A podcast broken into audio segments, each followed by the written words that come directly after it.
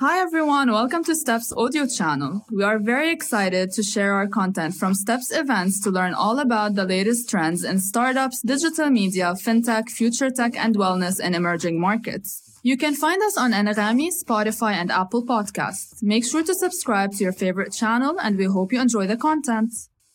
Good morning, good morning, all. Thank you so much to our panelists thus far, right here on the FinTech stage.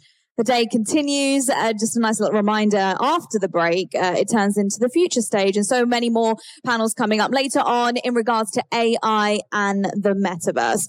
Right now, though, a great panel coming your way next, uh, hosted by our sponsors who are fueling the fintech stage this morning, DAPI. Uh, they are discussing the current state of the fintech space right here in the MENA region.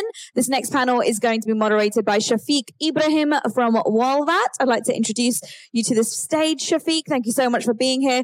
And uh, Ihsan Al Hayek from DAPI is back on the stage uh, on the panel. Narendra Nandal from NymCard and Danny Abla from Bankiom. Guys, welcome to the stage. Please give them a warm welcome.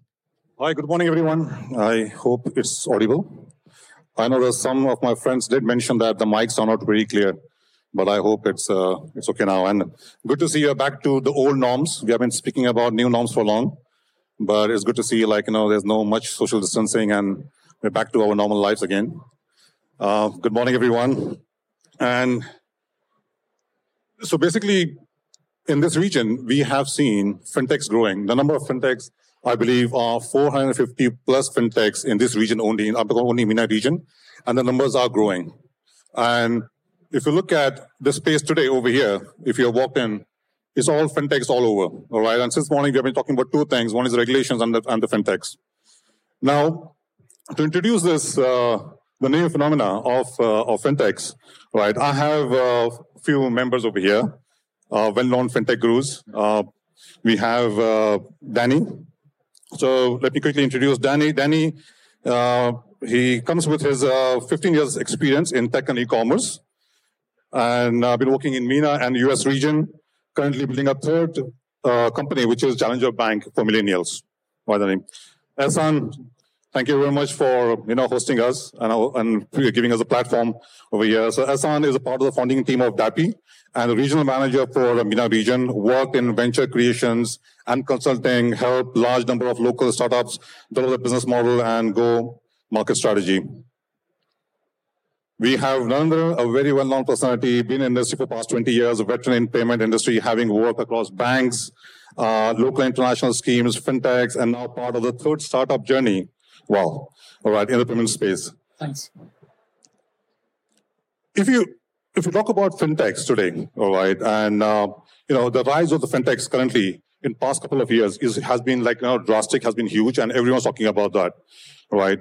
How would you describe the fintech ecosystem in this fragmented region today, uh, Narendra, for you? Uh, let, let me lay down what a fragmentation means. Uh, can you hear me? Yeah. Yeah. So, so let's let's talk about what a fragmented industry is, right? Now, this region, MENA region, if I divide this region into different ways, right? One way of dividing the region is the GCC countries and the non-GCC countries, right? When I talk about the GCC countries, high rate of penetration of uh, mobile, high rate of uh, penetration of, uh, or a high, uh, I would say, the GDP, uh, take home salaries is pretty high. So it's like more affluent people in the GCC region. The non-GCC part of the MENA region is still large population, large unbanked population. So the dynamics in both these segments are totally different. So that's one way of fragmenting the, or one way of uh, segmenting the two markets, right? The second way of segmentation is, uh, you know, like for example, there are people who are looking for easy access to financial services, or there are people who have access to the financial services, but they are looking at more innovative ways. So there are two different set of customers which are there. So also, in the last five years in the region, what we have seen is the fintech adoption as well as the fintech growth has changed the geographies. So, for example, a couple of years back, it was Lebanon and Jordan, the Levant region, which was very active. The whole uh, action is now shifting to UAE, Saudi, Egypt, and this is the place where you know the fintech activity is happening and the fintechs are coming up. So, what has it led to? What are the main trends, or what is what is still lacking in this uh, in this region? If you go by the stats, still one in four people only has access to the banking uh, financial services, right? The savings rate still are the lowest in the globe in this region, single digits. The SME lending is still the lowest in the in the in the globe, right? Still like half of what the global averages are, still in single digits. Now, all these trends are the ideal recipe for the fintech activity to come kind of you know, come and start growing. And hence you see like more than 5,000 odd use cases which are kind of you know, coming up. Five years back, there were less than like 50 odd fintechs in this region. And I'm talking about within the uh, MENA region. Today, there are like 450, 500 plus fintechs which are already there. And every month we see another lot of 50 fintechs coming up in the region. So that's, that's what I feel is like the, the opportunity is there in this region for multiple fintechs to come and solve for, at the end of the day, solve for the customers who are there. And as I told you, there are two sets of customers. Give them access to the basic financial services and people who have, have uh, basic access, uh, innovate for them. Oh, thank you. I mean, yes, it does make sense. Now, now, considering the number of fintechs which are there right now, considering the diversity that we have, the cultural differences, you know, the ecosystem that we have in the MENA region itself, do you think the fintechs which are emerging, you know, they understand the region very well, or why they're able to solve, okay, the problem areas, all right, or oh, we are just looking at fintechs just emerging, all right, and not addressing the real value, right? Ihsan, if you want to take that question. Is that working? Yeah. Yes, well. Thank you so much, Shafi. Pleasure again to be here. Um, so I love this topic, right? The fragmentation, because it's the least talked about topic and it's one of the main problems of our region. It's what makes us, let's say, compared to the Eurozone, where a company can obtain a license and pretty much, you know, serve a very big market. Same in the US. So you look at the US, you have 320 million people under one roof. But here you have fintech application dying to get a license in one market just to serve a few hundred thousand, right? Especially in fintech, the, the scale is extremely important.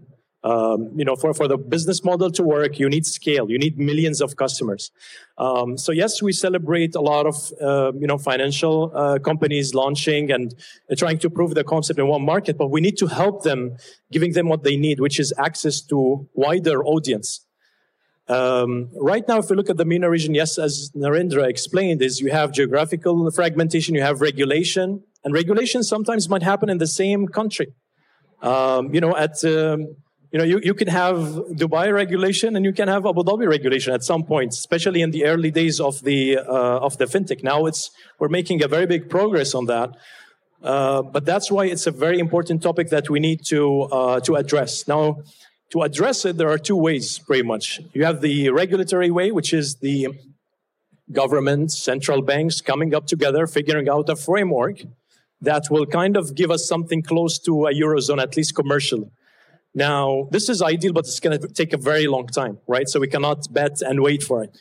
The different approach, I think what this panel is trying to do is to do the market led approach. That means each one of us from Narendra from the uh, banking as a service perspective, you know, uh, being available in multiple markets, uh, similar to uh, us as well from an open banking perspective. Right now, a technology company in the UAE can offer some sort of a financial service for a customer in the UAE, plus in Egypt, plus in Jordan, they rely on us to be their local partners. And the same goes to uh, Narendra with deeper uh, connection. So I think with open banking now coming full force in the, the region, we do have an excellent chance of stitching together, at least commercially, uh, these markets and these uh, jurisdiction. So um, you know, I think we, we came to the, uh, the problem the right time, the right moment when we partner up together is uh, yeah interesting interesting thing which you uh, said there uh, which was you know like one of the important things and which all the fintechs you know, like who are present over here, they if they go to the market to launch their fintech, right, they have to deal with six, seven, eight different entities, even to make their basic value prop, you know, go go to the market. So they have to deal with the regulators, they have to deal with the banks. We heard in the last panel, you know, like even if you crack the regulatory problem, you still have to crack the banking problem. And then uh, once you crack both these things, then you have to go and get yourself integrated with the various third parties, vendors to kind of help you. And that's where we saw a huge opportunity of how I can or how we can become a common platform to solve it for all the fintechs together, right? If you have to address a fragmented market, which where the scale can only come when all these different fragments come together, you need a common platform, right? And that's that's where we as, as a BaaS provider, we thought like our, our model is to help fintechs to solve for their customers, right? And let us remove all the other frictions. So we want it to be a frictionless one-stop shop for the fintechs to come plug and play with us and uh, you know like take away their their running around so we we take off most of the uh, i would say the operational slash compliance hassles of the fintechs uh, who come and kind of play with us and uh, yeah uh, we have uh, most of my clients are here most of my fintechs are here no great see Yamna, you did mention about regulation, and past two sessions we have been just hearing about regulations. So it seems like no matter what you do, regulation plays a, a key role to enable it. Right, this one.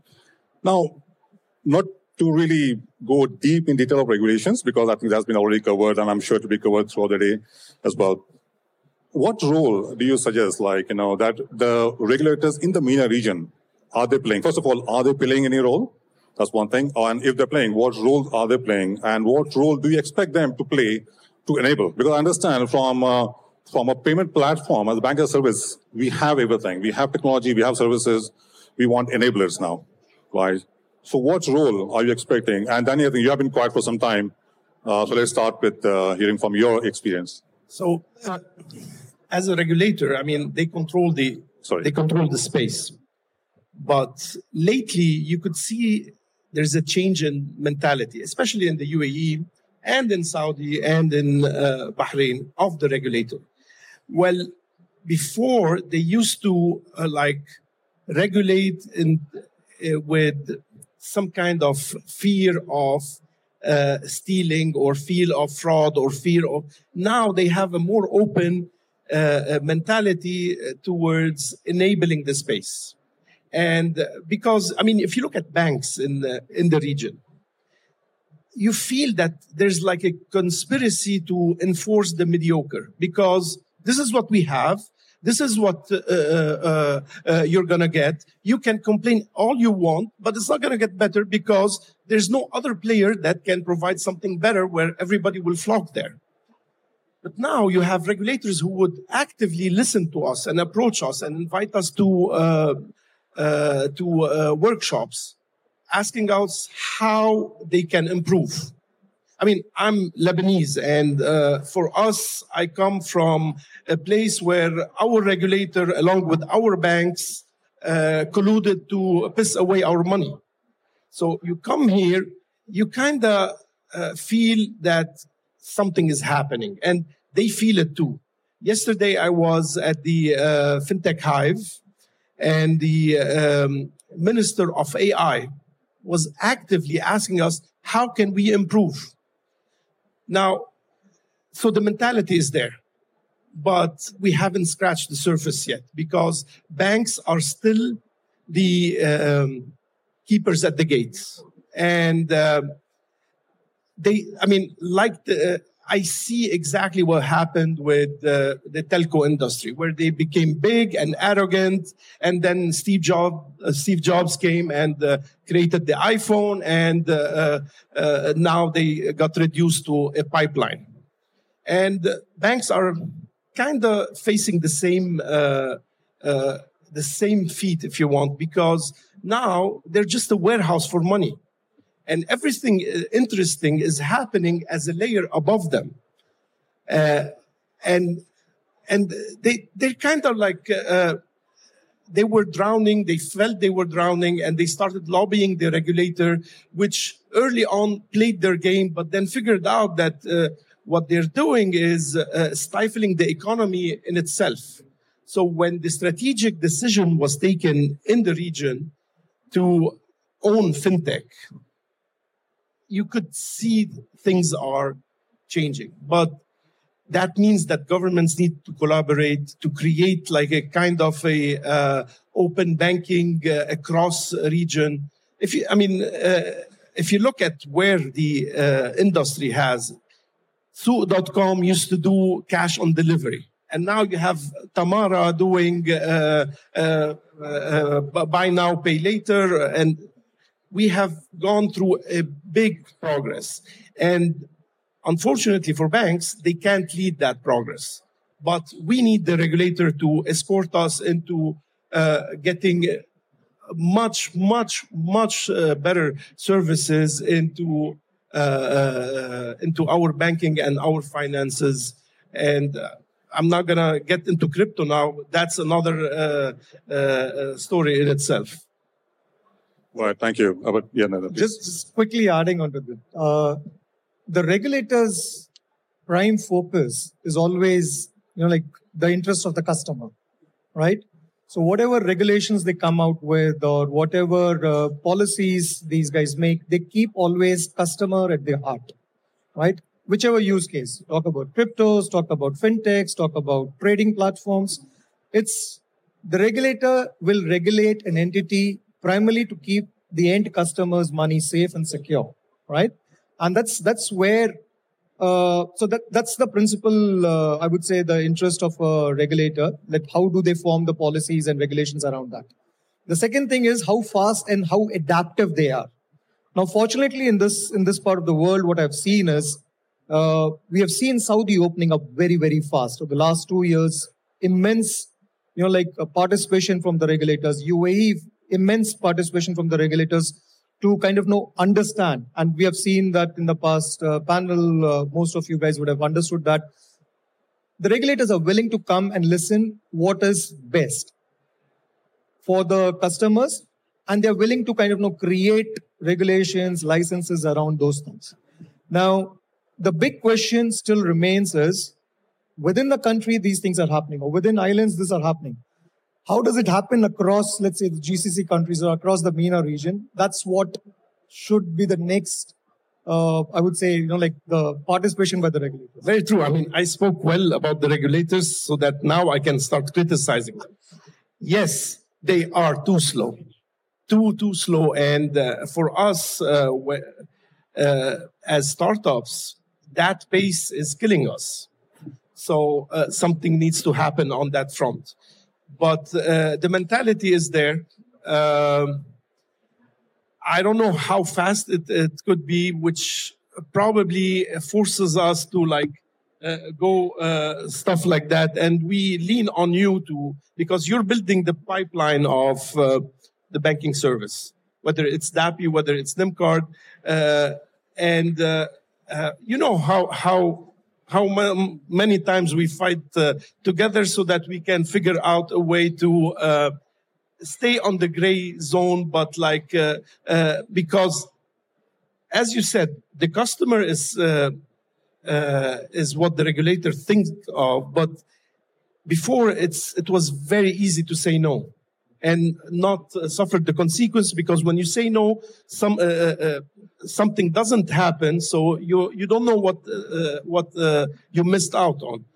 Now the regulator is saying yes but that yes is kind of slow. Yeah, just to comment on this topic as well, since they mentioned the uh, regulators. So, traditionally, the role of the government is either to regulate or to facilitate you know, you've seen in the U- US, for example, it's, it's pretty much market-led approach. You know, they let the market figure it out. And that's why I think the, the specifically the UAE have kind of did the hybrid model where they um, allow companies to initially, you know, through the sandbox, the ADGM, the DIFC, and so on, initially try to experiment with the market They hear the market, they see the different stakeholders, and they're now they're moving into uh, regulation. So I agree on the on the speed, but I think this we need to acknowledge that there's really a tremendous effort in. Uh, uh, you know, reflecting on the current state of the market, and then uh, you know have like a more closer relationship, because uh, right now they cannot just ignore, because you have a lot of use cases where the market-led approach will just go ahead anyway. And you can right now, you're based in the UAE, service a client who's in uh, other parts of the world.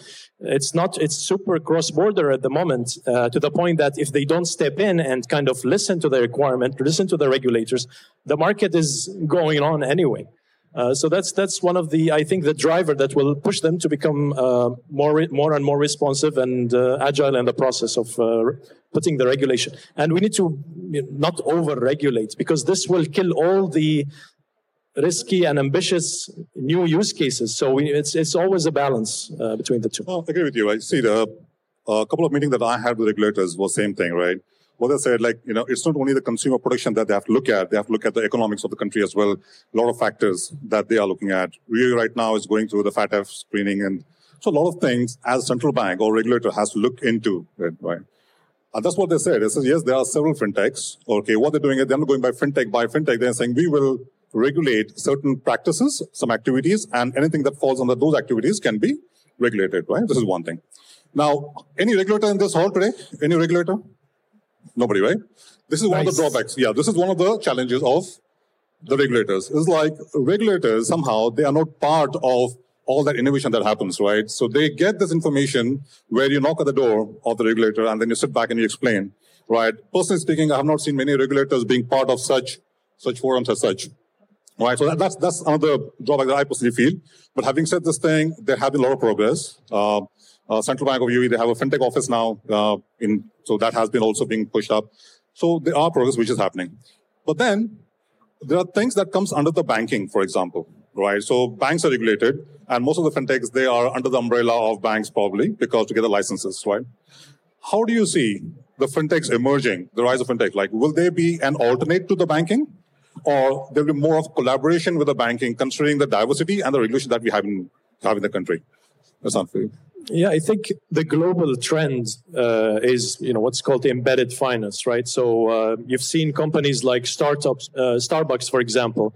It's it's obviously not a bank, but Starbucks wallet holds more than 1.5 billion dollar in customers' money, and all you have you can pay with it is actually coffee.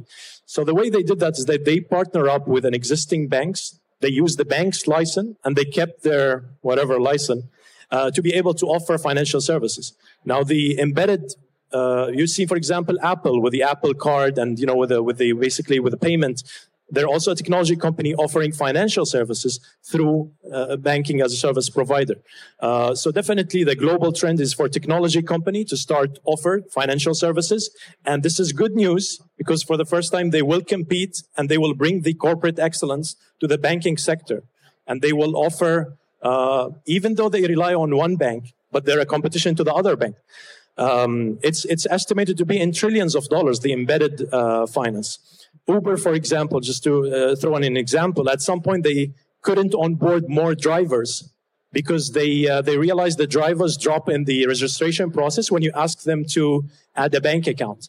So they realized that you know the drivers are unbanked so let us offer financial services and bank those uh, drivers and also in the future offer them loans and benefit why we're giving our, you know, the payroll or the money to the driver and he's going to another bank. So the global trend is definitely technology company will partner up with uh, a financial institution and start offering these financial services, uh, competing and introducing uh, again a market-led approach that will benefit all uh, stakeholders. So that's that's I think the future um, of banks. They will initially work hand in hand but then eventually, if they don't disrupt themselves internally, if they don't compete on features and be really more open to fintechs and uh, cross uh, feature, they will be at the end of the day, uh, you know, redundant and uh, disrupted fully. Building on what he said, uh, the ba- banks have to consciously make a leap from what they're doing to becoming a lifestyle app because I mean now you're living in a place where uh, you broadcast your life on uh, YouTube or on Instagram. You click on a button, a car picks you up. Uh, you uh, swipe right, you go on a date.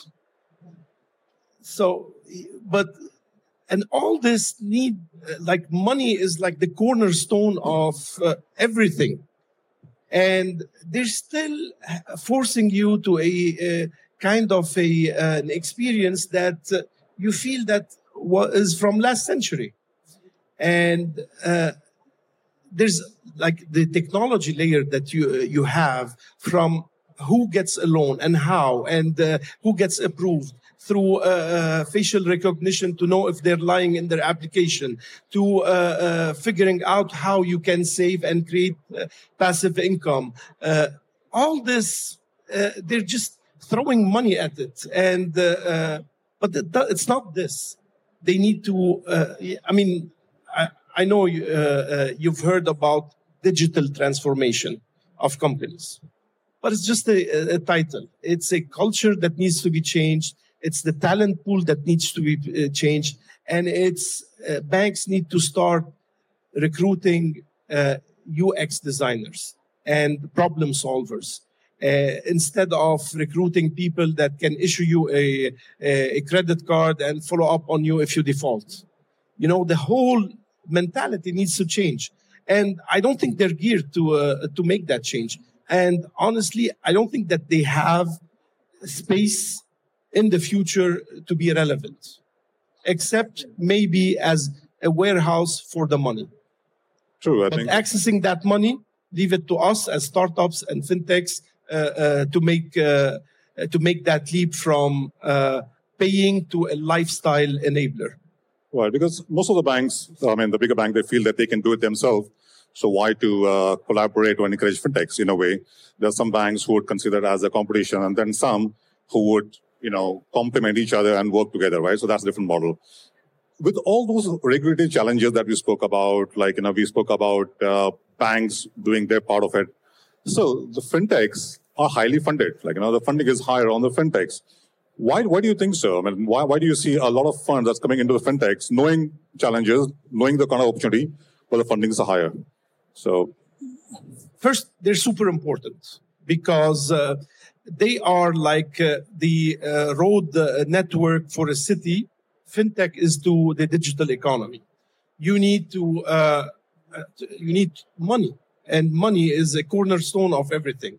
Now, the second reason is that you got to pay to play in this industry. There's regulations, there capital, there's capital requirements, and there's uh, they treat you like banks like uh, you need to have uh, you need to pre-fund this account wink wink you need to uh, uh, uh Uh, uh, uh, you, you need to pay uh, for your PCI compliance licensing. You, there's a lot of money to be paid before you start proving if your product is relevant or not, as opposed to other digital uh, uh, startups where uh, you just build something uh, scrappy and you test it in the market and if it works you get funding and then you grow and so uh, that is very different. And the third reason is that uh, people who are funding these things understand fintech as opposed to asking vcs that usually come from a, a, finance background or a banking background to fund a, um, a metaverse based uh, uh, startup. Yeah, just a quick follow up on that. I think you described it beautifully. And also from a commercial perspective, usually the business model for a fintech company is very straightforward. They're pretty much template businesses. So as you said, like the the it's very, the investor would have a very easier time understanding and seeing the potential. Plus the fact that the market is extremely underserved, especially in this market. So it's always a race on who's gonna uh, be that one uh, player, right? And capture. Like you look at Egypt, 120 million, 25% banked. Look at all the opportunity for a third party to come and offer these unbanked uh, population.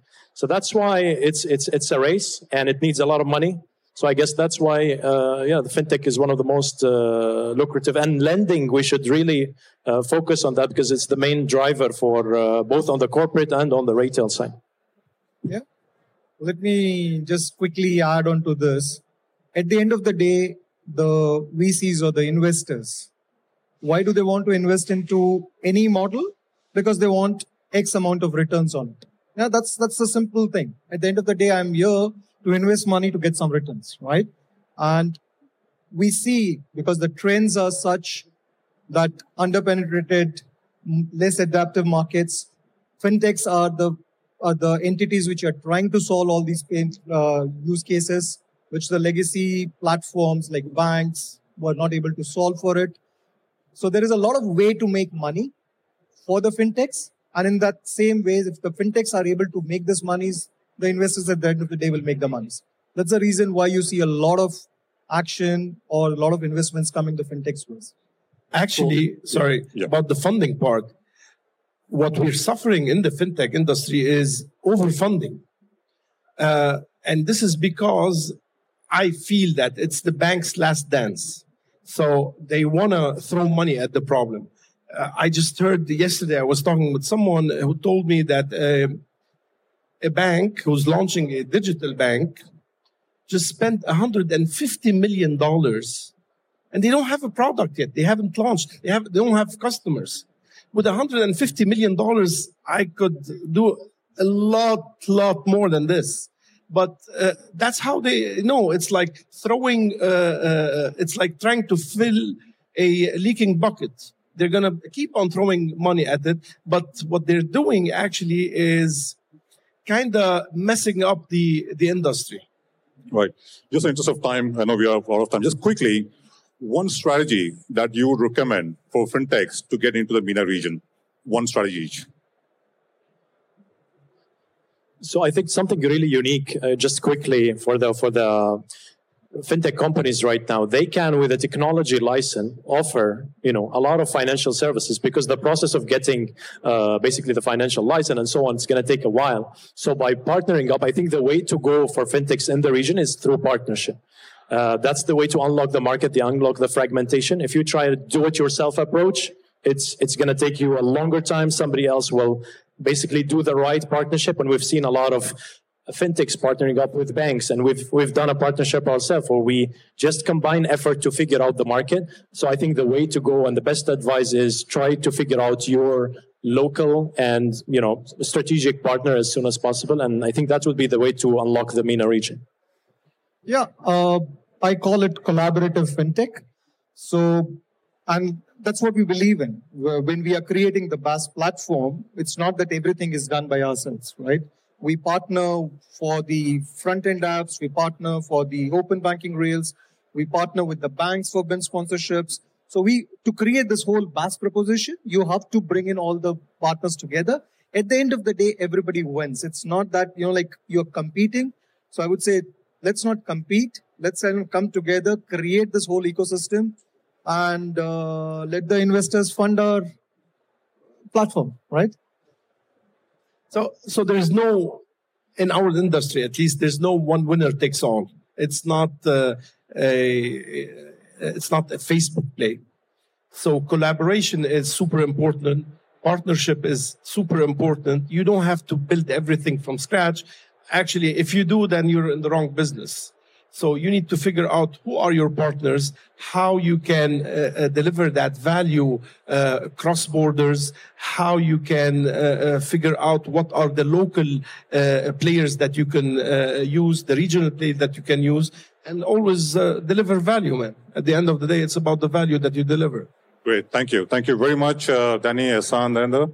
That's all the time that we have today.